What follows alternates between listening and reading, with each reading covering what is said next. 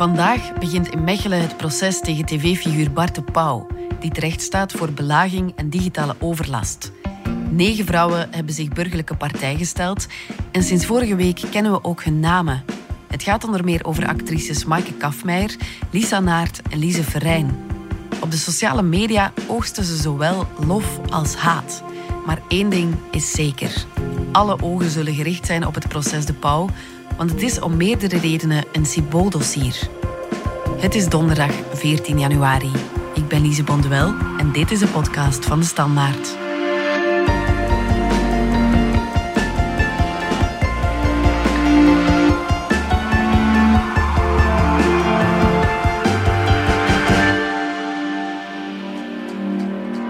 Mediajournaliste Valerie Droeven, jij volgt de zaak van in het begin. De vrouwen die zich burgerlijke partij hebben gesteld in de zaak tegen Bart de Pauw, die bleven lange tijd anoniem. Nu weten we eindelijk wie het zijn. Vertel eens.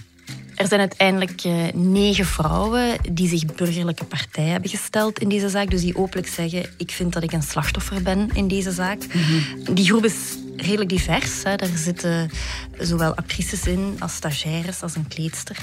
Er zijn vier toch wel bekende actrices. Hè. Maaike Kafmeijer is de allerbekendste. Ja. Lisa Naert kennen we ook redelijk goed. Dan is er ook nog Lise Verijn en Ella June Henraar, hè, jongere actrices.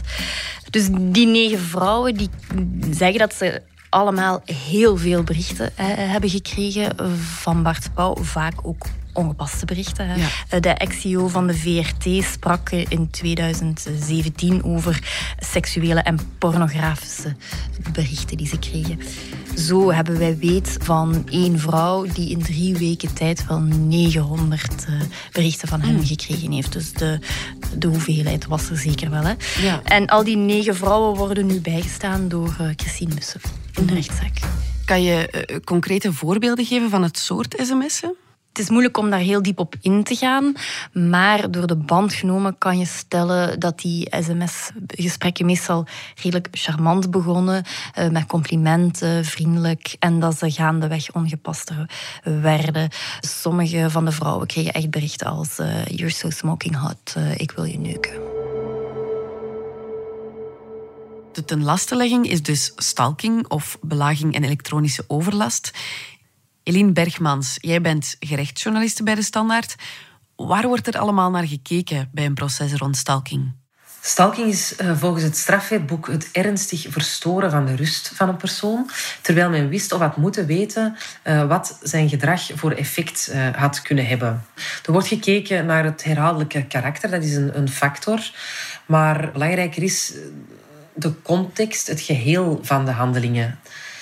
Er wordt ook bekeken van wat er aanvaard is in bepaalde milieus. Zo is het ehm, eh, bijvoorbeeld onder jongeren veel gebruikelijker om, om, om honderden sms'en naar elkaar te sturen dan onder 75-plussers. Ja, en wat mogen we vandaag verwachten?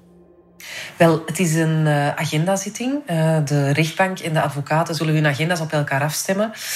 Er, zullen ook een, er zal ook een, een datum worden geprikt waarop het proces ten gronde zal starten. Dat kan nog wel eventjes duren. Op zich is het een, minder belangrijke, enfin, inhoudelijk eh, een minder belangrijke dag, maar toch is er heel veel media-aandacht. Er is- Er is een beperkt aantal plaatsen eh, voorzien vanwege corona, maar eh, er zullen zeker veel te weinig plaatsen zijn eh, voor de journalisten die massaal eh, aanwezig zullen zijn. Ik weet niet of Bart de Pauw en de burgerlijke partijen, eh, dus de vrouwelijke actrices en anderen, zelf aanwezig zullen zijn. Eh, dat is eigenlijk ook niet helemaal gebruikelijk, maar het zal alleszins druk zijn. Mhm. Nu, Valerie, de timing is wel opmerkelijk. Ruim een week voor het proces zijn hun namen bekend geraakt. Hoe komt dat? De vrouwen zijn zelf met hun namen naar buiten gekomen. Zij hadden het gevoel dat ze onder druk werden gezet door de media om naar buiten te komen. Het nieuwsblad was eerder al achter die namen gekomen en had een soort van artikel geschreven waarin ze de profieltjes schetsten van de slachtoffers. En dat gaf de slachtoffers het gevoel, ook de reacties daarop die zij zelf kregen, andere journalisten die begonnen bellen, kregen zij het gevoel van, wauw, we gaan hier nog een week gewoon voortdurend ja, benaderd worden door alles en iedereen. En ze hebben de vlucht vooruit gekozen en gewoon gezegd, kom, dit zijn we, wij zijn de slachtoffers. Ja, ja, ja. En wat was eigenlijk de trigger waardoor de bal aan het rollen ging en ze de stap naar het gerecht hebben gezet? Uh, geen van de vrouwen heeft rechtstreeks uh, de stap naar het gerecht gezet. Mm. wat er gebeurd is, is in 2017, nadat de zaak Weinstein losgebarsten was, zijn verschillende vrouwen naar de VRT gestapt. Hè, en het gerecht is daarop gesprongen nadien. Mhm. Maar een van de concrete aanleidingen, of de meest concrete aanleiding, was Maaike Kafmeijer, die op een gegeven moment op een set zat en die een andere jonge actrice hoorde huilen. Die actrice vertelde tegen iemand anders, zij overhoorde dat verhaal, dat zij lastig gevallen was de ganse nacht door Bart Pauw, dat hij haar sms'en had gestuurd dat ze niet geslapen had, dat ze moe was, dat ze geen zin had in de opnames. En Maaike Kafmeijer herkende dat. Ze had 15 jaar voordien iets gelijkaardigs meegemaakt en besefte dit gebeurt nog altijd. Ja. Dat heeft bij haar iets wakker gemaakt. En ze vond dat het maar eens gedaan moest zijn. Niet het feit dat het met haar gebeurd was, was zo erg voor haar. Maar het feit dat ze niet had kunnen voorkomen dat andere vrouwen hetzelfde meemaakten. Ja. Dus is zij naar de VRT gestapt en heeft zij een melding gedaan van grensoverschrijdend gedrag. Ze heeft daar het verhaal verteld. Ja, en daarna is het tot een rechtszaak gekomen. Ja, dus die vrouwen zijn zelf geen klacht gaan indienen. Ja, die zaak is in de media ontploft natuurlijk. Hè. Op een gegeven moment is Bart Pauw buitengezet door de VRT. En daarop heeft het gerecht initiatief genomen en zijn zijn onderzoek begonnen. Ja. En hebben zij al die vrouwen die nu in dat dossier zitten opgespoord en ondervraagd. Ja. Ook in hun persbericht, toen dat ze ermee naar buiten kwamen vorige week, dat is wel belangrijk, benadrukte ze het feit dat ze eigenlijk zelf totaal geen vragende partij waren voor een rechtszaak. Hè. Al die negen vrouwen willen eigenlijk gewoon vooral dat dat gedrag stopt. Ja, die, die erkenning ook. Ja, en de erkenning en, en dat uh, het opbouw beseft wat hem doet en ja. uh, mensen kwetst en uh, dat hem daarmee stopt. Dat is hun, zeggen zij toch, hoofdreden om zich burgerlijke partij te stellen en ja. in het proces mee te gaan.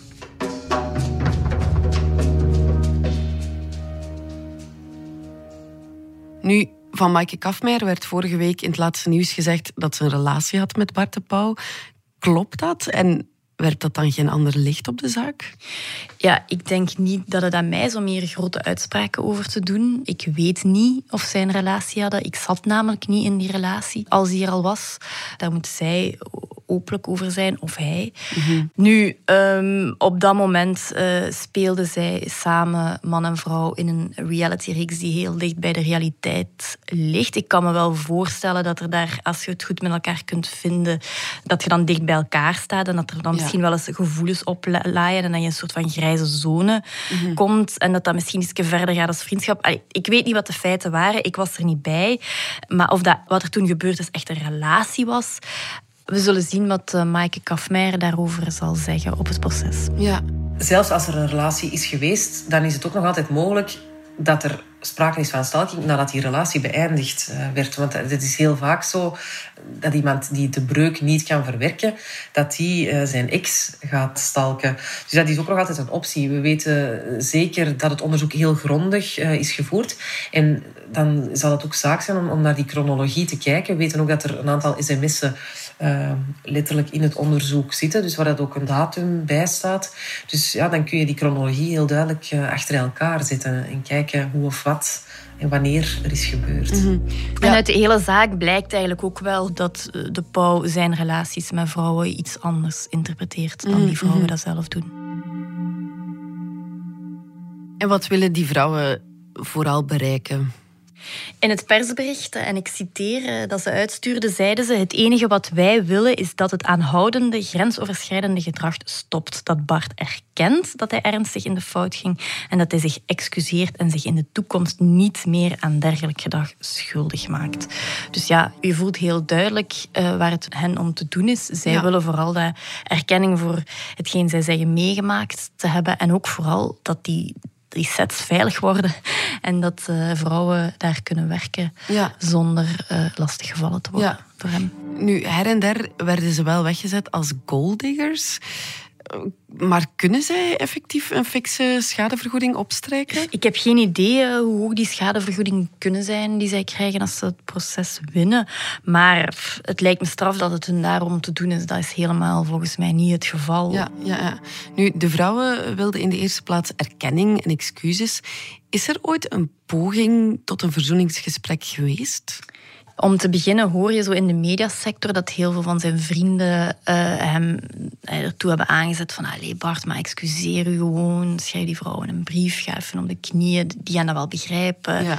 We hebben wel vernomen dat um, er aanvankelijk een soort van bemiddelingspoging is geweest. Hè, dat de advocaten elkaar ontmoet hebben. Ah, ja. Dat daarop een, ook een soort van datum provisoir uh, op dat gesprek is vastgelegd om de pauw en de slachtoffers met elkaar in contact te brengen. Dat die de eerste keer is afgelast, die datum, omdat de vrouwen en hun advocaat Christine Mussen eerst inzicht wouden krijgen in het dossier, dus het, uh, het onderzoek.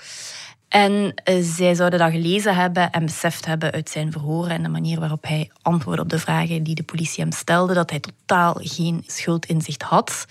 En dan hebben ze eigenlijk ook geen poging meer gedaan om opnieuw uh, die bemiddelingspoging ja. te organiseren. Ja iets wat de Pauw en zijn vrouw, die daarover getuigd heeft in het laatste nieuws, hen wel kwalijk nemen. Zij zeggen, wij zijn nog altijd uh, bereid om een bemiddelingspoging te doen en ja. wij willen nog altijd dit in der minne regelen als dat kan. Maar zij willen het niet, de slachtoffers willen ja. het niet. Eline Bergmans, welke straf uh, riskeert Bart de Pauw als hij schuldig wordt bevonden? Als hij schuldig uh, wordt bevonden, riskeert hij tot twee jaar cel, ook een geldboete. Het is misschien belangrijk om daarbij te zeggen dat het voor de vrouwen dat die niet zozeer uit zijn op Bart de Pauw in de gevangenis. Uh, dat is niet de inzet uh, voor hen. Zij vinden het heel belangrijk dat hij schuld zou herkennen. Maar wat bijvoorbeeld ook mogelijk is, uh, in het geval van dat de rechter zou oordelen dat hij zich schuldig heeft gemaakt aan die feiten, dat er bijvoorbeeld een straf met uitstel zou worden uitgesproken en hij helemaal niet naar de gevangenis zou moeten gaan. Maar het is duidelijk dat uh, ook dat voor Bart de Pauw onaanvaardbaar is. Dat hij, ja, hij is overtuigd van zijn onschuld en dat is voor hem het enige, het enige mogelijke antwoord. Dus zelfs als er een straf met uitstel zou worden uitgesproken, zal hij ongetwijfeld uh, beroep aantekenen.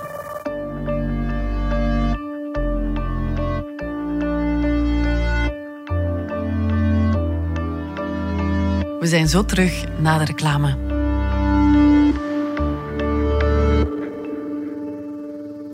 Niets is, alles wordt.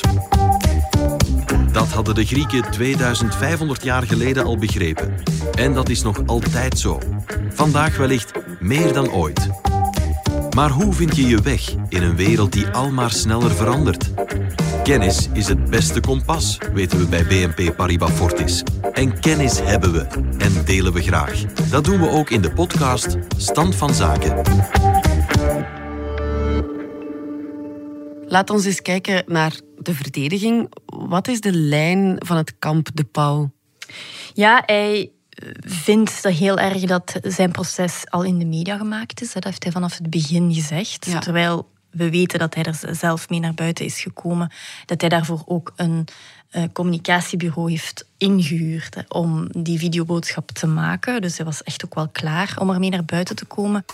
Beste mensen, ik heb een, uh, een heel belangrijke mededeling te doen. Een mededeling die ik uh, niet graag doe, maar de huidige omstandigheden dwingen mij om, om ze toch te doen. voor alle duidelijkheid, dit is geen grap. De VRT had uh, zijn exclusiviteitscontract stopgezet. Uh, deze week heeft de VRT-directie uh, mij te kennen gegeven dat zij de samenwerking na 30 jaar met mij onmiddellijk stopzetten. Zowel ik als schermgezicht als als televisiemaker omdat hij aan grensoverschrijdend gedrag zou gedaan hebben. SMS-verkeer met flirterige toon. Hij werd zelfs op een bepaald moment ook gewacht gemaakt van, van stalking. Hij ontkende dat meteen. Hij heeft het heel erg altijd gespeeld op het feit dat ze heel los met elkaar omgaan. Dat hij wel eens kan flirten. Dat het allemaal heel erg onschadelijk is. Ja. En dat hij niets verkeerd heeft gedaan. De mensen daar kennen mij net als u, als, als, als een grappenmaker, als een, als een onnozelaar, als de zeveraar, als, als uh, iemand heel onstuimig, uh, uh, ja, soms flirterig. Uh, maar ik heb nooit, nooit de bedoeling gehad om iemand te kwetsen met mijn gedrag. Nooit. Integendeel. Maar als ik uh, me daar toch in verslik en, en door mijn gedrag een aantal mensen heb, heb, uh, heb gekwetst of zo, dan wil ik daar mij ongelooflijk hard voor, voor excuseren, want, want dat kan nooit de bedoeling zijn geweest. Bijvoorbeeld zijn um, advocaten hebben het ook al in de media over twijfelachtige beweringen van die vrouwen gehad. Uh, het gaat erom, hij ontkent het. Hij zegt er was niks ergens aan de hand. Ik hoop dat mijn collega's ook uh, uh, kunnen getuigen dat de samenwerking met mij dat dat altijd aangenaam en professioneel was. Hij heeft ook altijd gezegd, dat vind ik een zeer opmerkelijk statement van hem, dat hij blij is dat er uiteindelijk een proces van komt, omdat hij hoopt tijdens dat proces op de rechtbank zijn gelijk te halen. Hij hoopt dat dan alle feiten op tafel liggen en dat iedereen dan zal zien dat hij gelijk heeft en dat hij nooit mm. iets echt verkeerd heeft gedaan. De lucht rond mij is nu zo troebel uh, dat ik die heel graag uh, opgeklaard zie. Bedankt om te luisteren. Is dat bluffpoker? Dat is moeilijk in te schatten, hè? Of, of hij dat nu meent of niet meent. Ik denk wel dat hij daarvan overtuigd mm. is dat hij uh, niets, niets verkeerd heeft gedaan. Maar goed, we zitten met een zeer lijvig dossier. We zitten met negen vrouwen die uh, zich burgerlijke partij gesteld hebben. Helemaal niets zal er niet gebeurd zijn. Hè? Dat is, uh, we zullen zien. En op een gegeven moment is uh, Bart de Pauw fel van zich beginnen afbijten ook. Hij eiste op een bepaald moment 12 miljoen euro van de VRT voor de, ik citeer, karaktermoord op zijn persoon. Dat is niet Bart de Pauw die dat geëist heeft, dat is eigenlijk zijn gezin. Dus uh, zij eiste voor midden november ergens, moest de VRT dat geld dan betalen. De VRT heeft dat niet gedaan, heeft dat geld niet betaald, omdat zij vinden dat dat totaal niet aan de orde is. En daarop kan dus het gezin de Pauw een proces starten om alsnog die schadevergoeding te krijgen. Volgens mijn informatie heeft de VRT op dit moment nog geen weet van een proces. Mhm. Maar dat zou een soort van tweede proces kunnen zijn, uh, waar waarschijnlijk ook pas beslecht zal worden na het strafrechtelijke gedeelte in deze zaak. Ja, en heeft hij in de mediawereld nog veel medestanders? Zijn buddies Tom Leenaert en Tom Waas bijvoorbeeld? Ja, er zijn uh, her en der nog wel mensen die het voor hem opnemen, publiekelijk wil ik dan zeggen. Uh, Jan Verheyen is een van de, de, bekendste namen daarvan, die echt blijft achter hem staan. De andere, de namen die u net noemde, de andere mensen zijn al jaren stil hierover. Hè. Ze mhm. zeggen heel weinig, uh, zeker publiek, over wat dat zij daarover vinden. Ik denk dat dat genoeg zegt. Hè. Ja. En bij de VRT, zal hij daar ooit nog welkom zijn?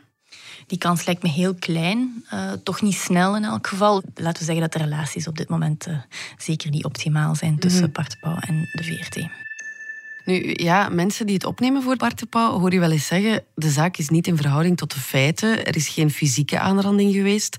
Maar die man zijn carrière is ondertussen wel geruineerd. Hebben zij een punt? Ja, om te beginnen weet ik niet zo zeker of het klopt dat zijn carrière geruineerd is. Uh, er zijn nog andere zenders dan die van de VRT mhm. hier in Vlaanderen. Hij heeft ook een, een sketchprogramma gemaakt uh, achter de schermen, dan wel voor vier veel zal afhangen van tot welke conclusie het proces komt. En bovendien, ik weet niet of dat zoveel minder erg is, fysieke aanranding of uh, ja, belaging. Het is niet omdat iets niet fysiek is dat er geen slachtoffers zijn. Een slachtoffer blijft een slachtoffer. Ja. Uh, wat, wat in deze zaak natuurlijk wel heel erg naar voren komt, is het feit dat we met een bekend en geliefd mediafiguur mhm. zit. dus als hij van zoiets beschuldigd wordt, dan krijgt hij natuurlijk een pak meer airplay dan als dat uh, iemand die zeer onbekend is. is. Uh, dat is natuurlijk een nadeel van de job die hij uitgeoefend heeft. Maar het maakt ook wel er zijn mensen die hem aanvallen, maar er zijn ook mensen die hem nog altijd heel hevig verdedigen. Ja, en niet... Want er wordt ook gezegd, uh, hij heeft de meeste van die negen vrouwen wel groot gemaakt. Dankzij hem zijn ze bekend geworden. Ja, dat geldt alvast niet voor Lise Freijn. Die heeft nooit voor hem gewerkt, dus hij heeft geen enkele hand gehad in het bekend worden van Lise Freijn. En ten tweede, ja, het feit dat hij de man was die hen die jobs kon geven en hen, zoals je zegt, kon hè, een carrière geven en bekendmaken, toont ook aan dat hij een heel belangrijke machtsverhouding had ten opzichte van die vrouwen. Het, het feit dat ze destijds financieel en voor een carrière van hem afhankelijk waren, maakt het net zo relevant, dit verhaal. Daarin zit een machtspositie.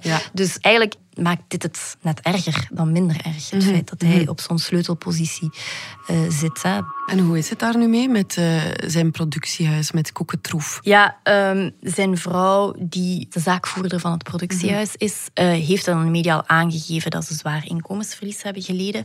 Er zijn nog wel opdrachten, maar ik heb ook helemaal geen zicht op de boekhouding van, van dat bedrijf. Het enige, het maakt, het kan, wat ik kan zeggen is dat het geen deel uitmaakt van dit proces. Hoe het met uh, zijn bedrijf gaat. Dat is mm -hmm. eigenlijk irrelevant voor de uitspraak. Ja, nu over die uitspraak, kan die een precedentswaarde hebben voor toekomstige slachtoffers van gelijkaardig misbruik? Wat denk jij, Eline? Um, wel, zaken waar dat er zoveel pers aanwezig is als dat er vandaag aanwezig is en waar dat er een, bekend persoon uh, terecht staat, die blijven in het collectieve geheugen zitten. En dat kan uh, slachtoffers wel, wel uh, kan eventueel een duwtje in de rug zijn om toch later toch ook een, een klacht in te dienen. Dus het heeft zeker precedentwaarde, ja. En dat is ook wat de vrouwen altijd gezegd hebben, door naar buiten te treden, dat ze andere vrouwen kunnen aanzetten om aangifte te gaan doen van grensoverschrijdend gedrag. Hun voorbeeld te volgen eigenlijk. Dat is zeker een ambitie. Oké, okay. Valerie Droeven en Eline Bergmans, dankjewel. Graag gedaan. Dit was een podcast van De Standaard. Bedankt voor het luisteren. Wil je reageren? Dat kan via podcast.standaard.be. Alle credits vind je op standaard.be-podcast. Morgen zijn we er opnieuw.